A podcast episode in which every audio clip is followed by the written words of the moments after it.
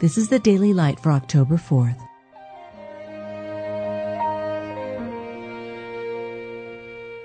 Be thou my vision, O Lord of my heart, not be all else to me, save that thou. There are diversities of operations, but it is the same God which worketh all in all.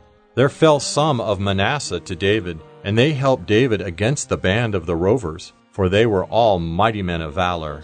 The manifestation of the Spirit is given to every man to profit withal. Of the children of Issachar, which were men that had understanding of the times, to know what Israel ought to do.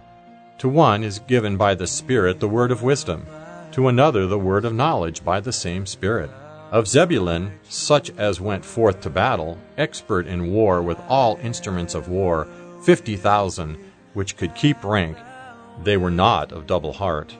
A double minded man is unstable in all his ways.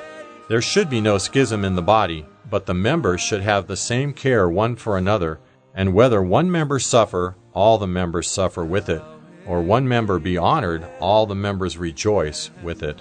One Lord, one faith, one baptism.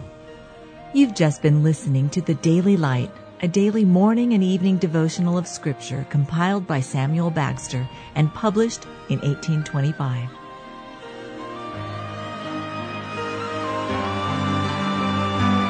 High King of heaven, my victory